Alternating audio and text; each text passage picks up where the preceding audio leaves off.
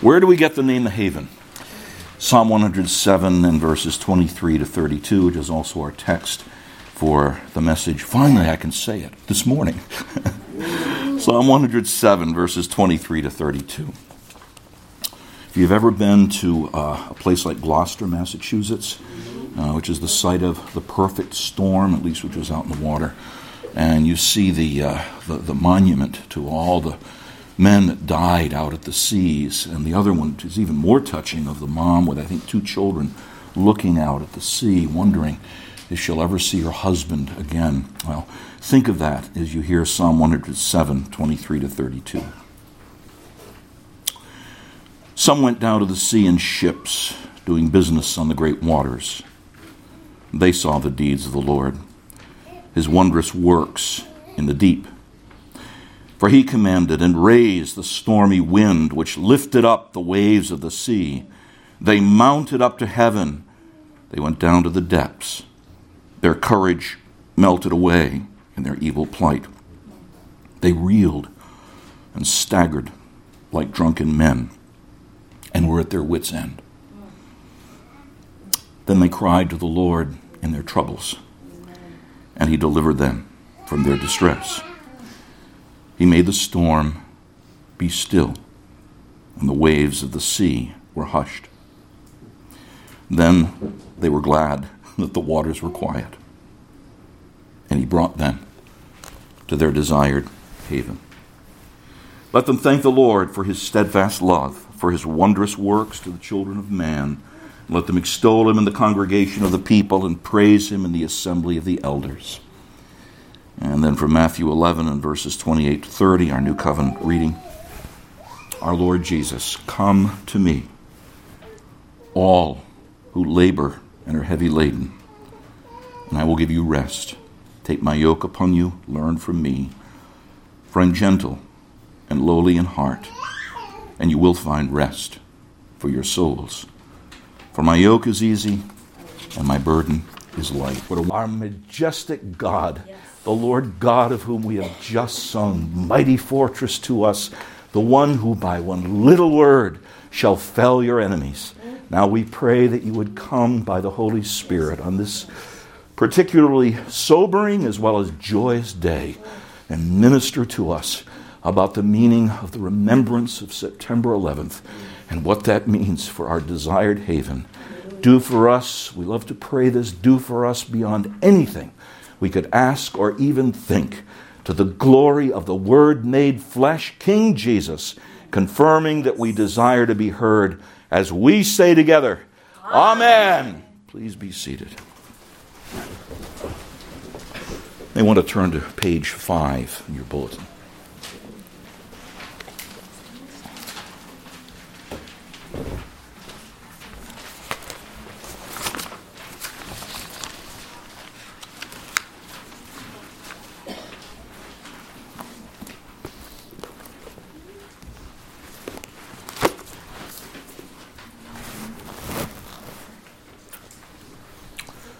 As your officers discussed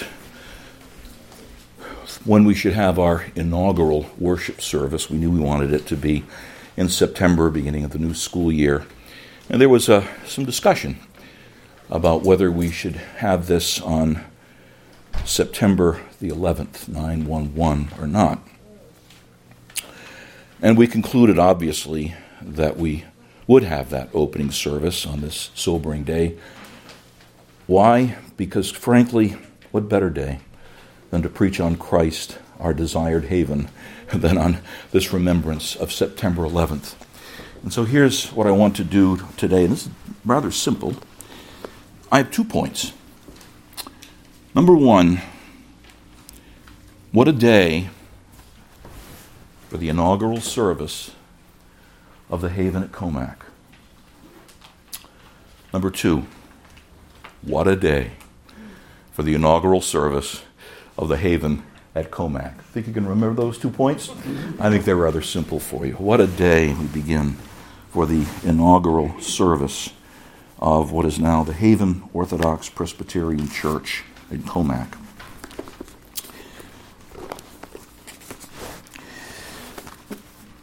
It was a day very much unlike this.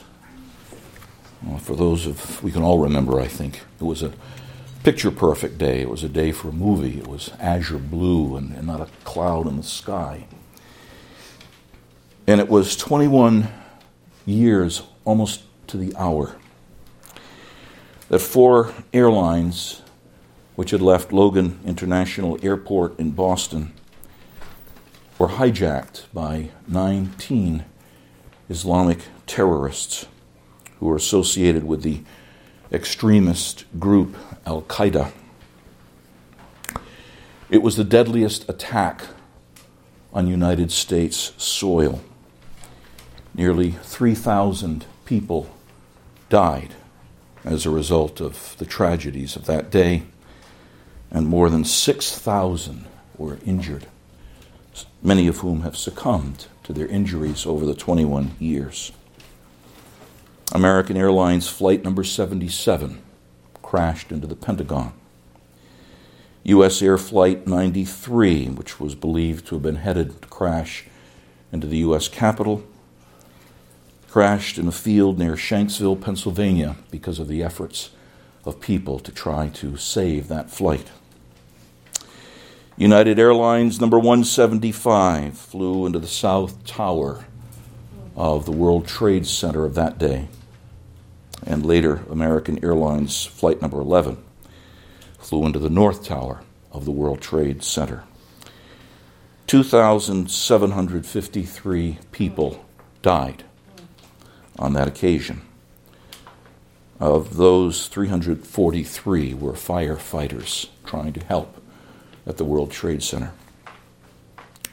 The last calls of the victims of the September eleventh tragedy are what has been called chilling and heartbreaking insights into their final moments. CeCe Lyles was a flight attendant on United Airlines Flight Number ninety-three. She left this voicemail for her husband. "Hi, babe. You have to listen to me carefully. I'm on a plane that's been hijacked. I'm calling from the plane. I want to tell you that I love you. Please tell my children that I love them very much. I'm so sorry. I hope to be able to see your face again, babe. I love you. Bye." Brian David Sweeney was age thirty-nine. His voicemail to his wife came four minutes before United Airlines flight number one seventy-five crashed into the South Tower of the World Trade Center. Brian David Sweeney to his wife. "Jules, this is Brian. Listen, I'm on an airline that's been hijacked. If things don't go well, and it's not looking good, I just want you to know that I absolutely love you. I want you to do good and to go have good times, and same to my parents and to everybody. And I just totally love you. And I'll see you when you get there." Kevin Cosgrove, age forty-five years, father of three, was on the phone to emergency services as he was almost at the top of the South Tower of the World Trade Center, right before it collapsed. Kevin Cosgrove. "We're not ready to die, but it's getting bad. It's really bad. It's black. It's arid. We're young men not ready to die. There's three of us. Two broken windows. Oh, God." The phone call is cut out amid screams and the sound of debris falling. Psalm one hundred seven and verse twenty-three. Let me paraphrase it, contextualize it, and remind you, may we never forget. "The same went up in the skies in jets, doing business on the winds and the clouds. That's what you heard about in these accounts in the World Trade Center. Verses twenty-six and twenty-seven.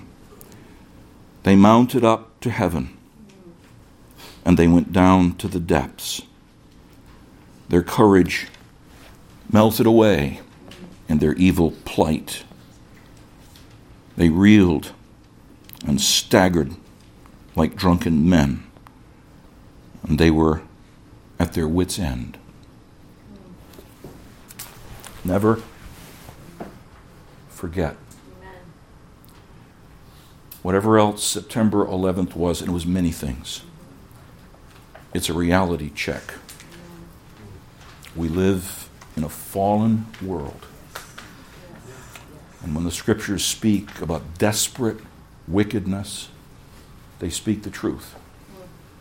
When the scriptures speak about evil and tragedy and death and sorrow and bereavement, as unpleasant as that is, the scriptures speak the absolute truth about what it is to live in a fallen world where there are World Trade Center catastrophes.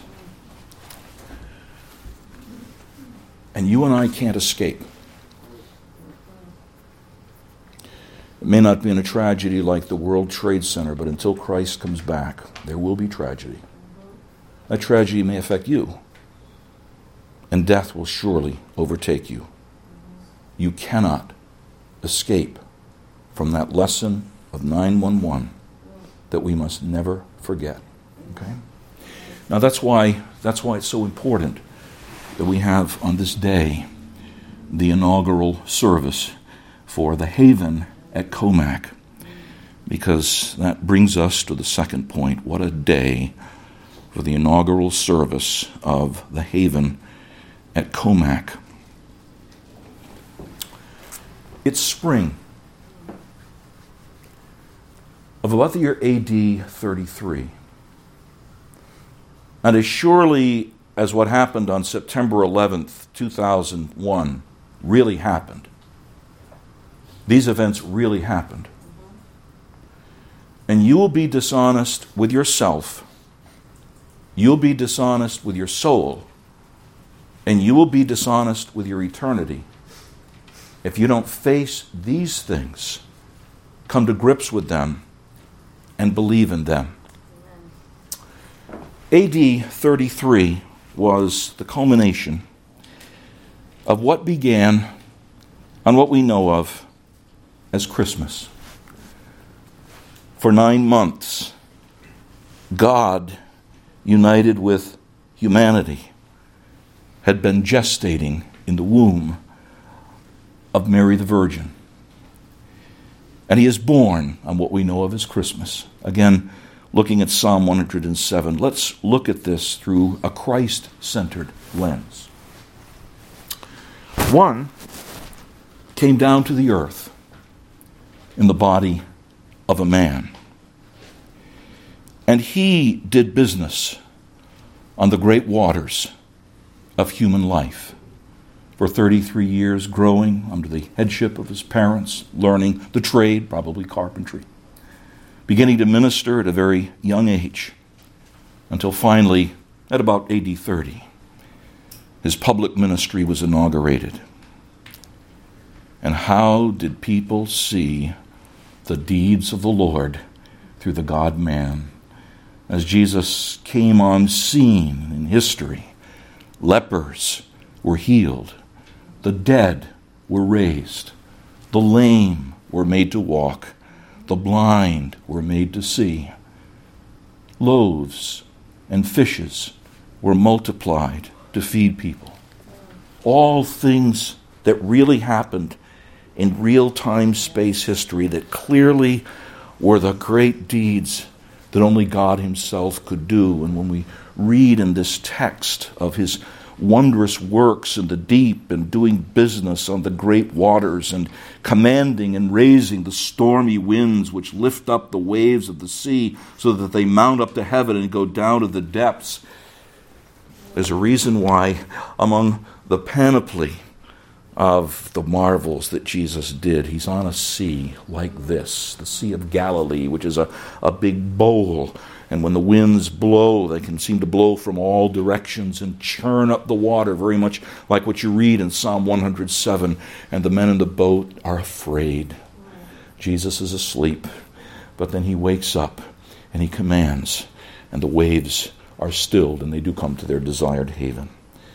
All that is designed to show, over a three-year period, that Jesus Christ is like no other person in human history. He's not like Buddha, and he's he's not like Muhammad.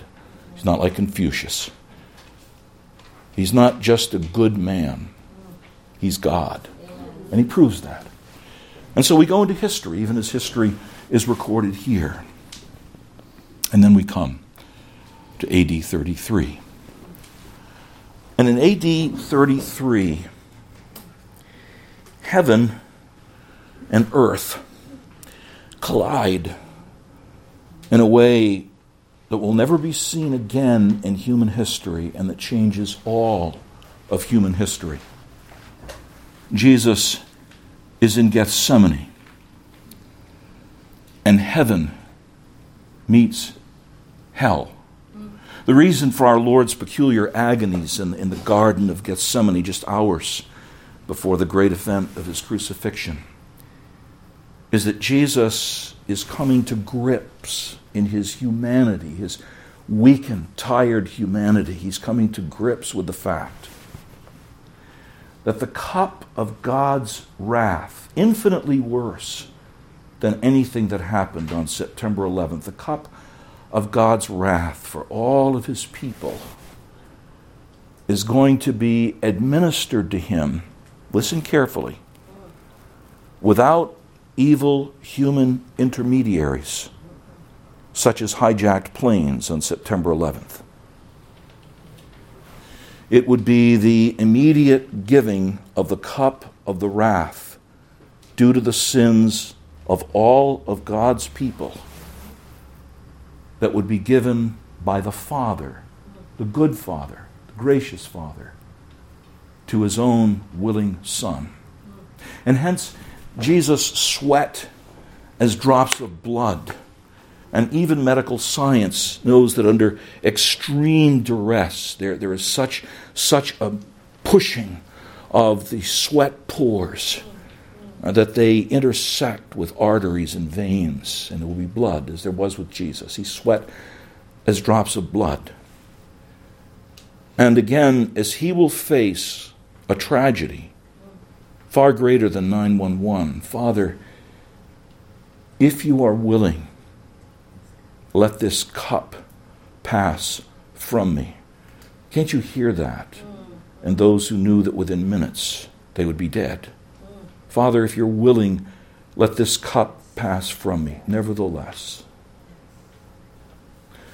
And friends, we have everlasting life because of that, nevertheless. Nevertheless, not my will, but yours be done. Amen. Back to the psalm. Jesus from heaven begins to go down to the depths of hell in his own inner emotional life. He is taken in the consummate act of injustice to Governor Pilate, and eventually to a religious leader, and then back to Governor Pilate, where he is eventually sentenced, again unjustly, to not only death, but the cursed death of the cross. And you can imagine in Jesus' journey to the cross this kind of language. His courage not completely melting away, but his courage challenged in this evil plight. Reeling and staggering like a drunken man at his wits' end, such that he needed help to bear that heavy cross in his own body. He is crucified. And heaven and hell intersect when Jesus, though he knew no sin, became incarnate sin for people like us. And in that, he cried that cry of anguish, my God, my God, why have you forsaken me? That sense of forsakenness that the victims of nine one one and all of their relatives and those who knew them and loved them experienced. Our Lord experienced it to the nth degree on the cross. He suffers. He is in agony. And he cries to the Lord in his trouble, Father, into your hands I commend my spirit. Behold your God. We love to sing it. And what I want to impress upon all of you here, whether you're a Christian or not, although I want all of you to be Christians, we don't have a God who doesn't enter into human history. We don't have a God who is unable to relate to or understand or sympathize with the crushing misery that came to so many on nine one one, and as a result, we have a sympathetic high priest who literally has entered into every aspect of our own lives, though he never sinned. He was no stranger to evil. Our Lord experienced the pernicious effects of the terrorism of sin from the very time of his birth. Our Lord was no stranger, not distant from that. He entered into an evil world. He faced it. And he experienced September eleventh, multiplied by infinity. But that's not the end. He conquered. As you continue in the psalm, you never just cry out to the Lord in your trouble, because God's alive and at work. He delivered them from their distresses, and he delivered Jesus from his distress. Even as he cried out, Father, into your hands I commend your spirit. And as he gave up the spirit, which is another way of speaking of death, the soul separated from the body, our Lord in his soul entered into paradise with one of the two men that was crucified next to him. The storms for our Lord were made still, and the waves of the sea of death were hushed. And he was glad that death for him was quiet. And Jesus in his soul was brought to his desired haven, which is heaven itself. See, all of the Psalms, Jesus opened up in Moses and the prophets and the Psalms, all the things concerning himself. But even that's not the end. Because if his body had stayed in the grave, and the soul's with the Lord, what gospel is that? You've got Christmas, you've got Easter, you've got Good Friday, and you've got Easter. Because our Lord was truly raised from the dead. Amen. Easter, folks, isn't about bunnies and eggs and clothes. Easter's about Jesus and Jesus and Jesus, where he really conquered death. And as he appeared, that soul that was in heaven came to be reunited with that glorified man. So they knew it was Jesus, but they didn't know it was Jesus, a little bit like heaven itself. And for forty days, Jesus ministers on the earth. And once again, you see his great wonders that are done in the earth, now as the Son of God raised with power. And he ascends up into heaven, and he really did. Ten days later, he sent down the Holy Spirit, which is what? The Holy Spirit is the Spirit of Jesus. And the Holy Spirit is designed to do in the world right now what he did when the world was created and God brooded over the face of the waters to form what we know of as the world. and now the Holy Spirit, sent by King Jesus, Lord Sabaoth, is doing that work of making people like us into new creation. That, that, that's what the gospel is all about. That's what the Haven is all about. And what's wonderful is that our Lord, who's in his desired haven, which is heaven itself, our Lord says, I didn't do it just for me. I did it for people just like you. Amen. You live in a tragic world because of the fall. Thank God we have a tragedy undoing Savior, the Lord Jesus Christ, who conquers our greatest enemy, sin and the world and the devil and death, and he does it for us. And that desired haven, if you want to spell it a little bit differently, we can do our own version of Wordle here. You can spell it R E S T.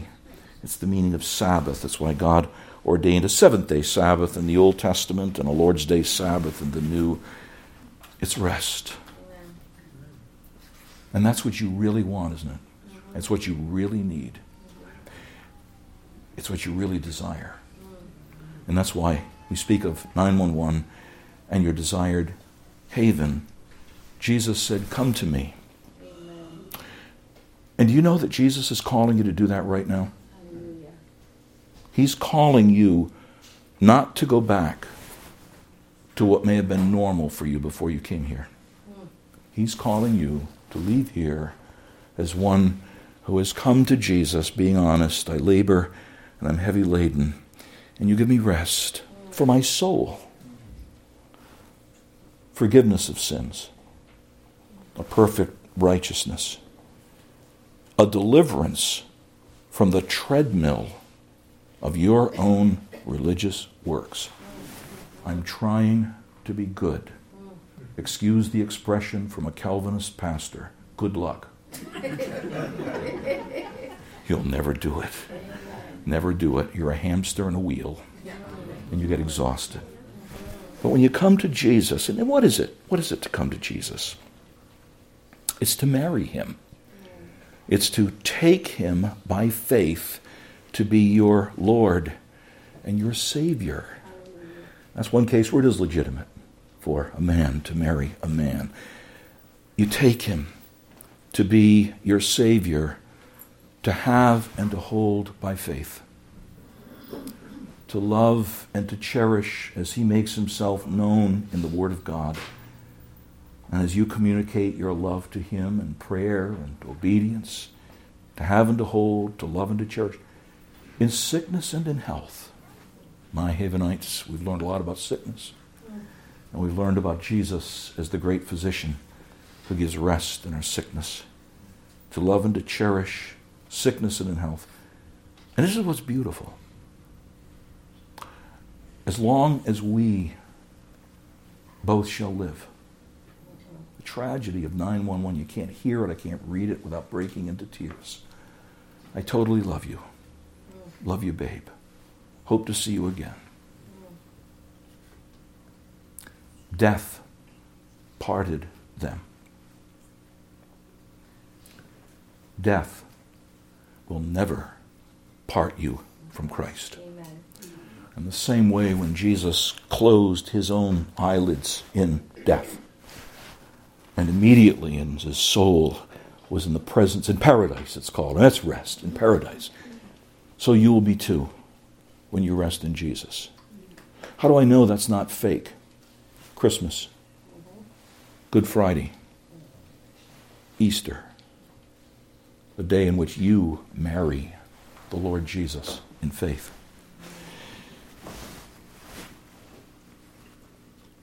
People spoke of the life-changing effects of September eleventh on them. I could do a whole sermon just on sermons, on what happened afterwards. Just, just some of the many. Sandy Dahl, who was the wife of Flight ninety-three pilot Jason Dahl, said, if we learned nothing else from this tragedy, we learn that life is short and there's no time for hate. Christina Stanton, who was near the World Trade Center on September eleventh, wrote the utterly compelling book, Out of the Shadow of nine eleven. And she wrote, among other things, "When the attacks happened, I learned, wow, I have no control. My worldview was totally changed. I really had to start over from the very beginning. Who am I? Who am I in Christ? All of my relationships changed," another wrote. "I thought differently about everything." Never forget nine one one. And always remember Christ, who took again what nine one one showed as evil, multiply it by infinity, and he bore it in his own body on the tree. And unlike towers that fell never to rise again, Jesus died, was buried, and he did rise again. And he ascended to heaven. And whether you believe it or not, he's King of Kings and Lord of Lords. And if I could change each of your hearts, and I can't, but if I could change each of your hearts, I would change each one of your hearts to say, "I love you, Lord Jesus, my Jesus, I love you, I know you are mine. For you, all my follies of sin, I resign." That's what it is to confess your faith.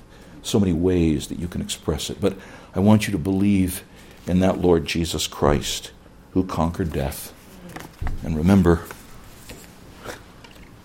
till death do us part, never ever applies to believers. And if you genuinely come to Christ, listen carefully, you genuinely believe in him in your heart, you'll confess him with your mouth. You'll be a part of a local church like the Haven. You'll tell others about Jesus. And you'll revel in him in your worship. Do you? Please don't talk about believing in Jesus if your life doesn't show Jesus as well. What does that sound like? Valley of Vision is one of my favorite devotional volumes. A collection of Puritan prayers and devotions. What a way to put many people off. It's a rich, rich volume of godly prayers and devotions. How appropriate on September eleventh, the prayer refuge. You believe in Jesus, this will be your confession.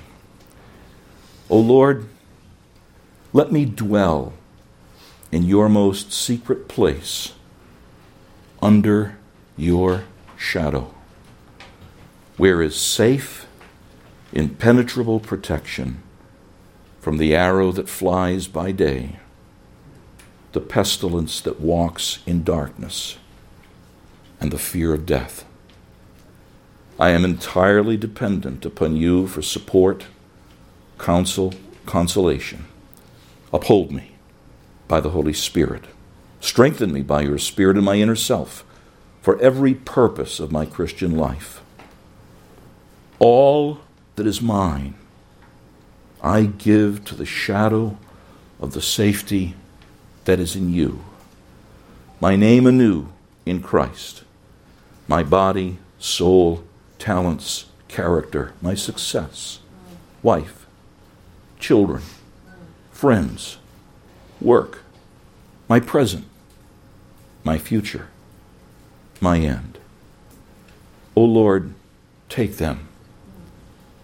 They are yours, and I am yours, now and forever. Can you say that?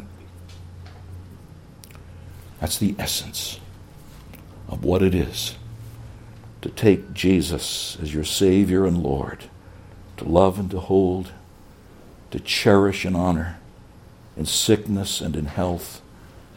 As long as you and Jesus together as one, both shall live. And because he never dies, you won't either. Let's pray. Father, what a day for the inaugural service for the Haven at Comac. It is the remembrance of September eleventh, but it's also the Lord's Day. And we love the fact that today we can bring together, almost, almost as it were, hell and heaven. And to know that in Christ, heaven conquers. May we so entrust our souls to the living, abiding Word of God, the Word made flesh, Jesus, that we can say, I have no condemnation in him, there will be no condemnation in him, and I will dwell in the house of the Lord forever. Because of Jesus, amen.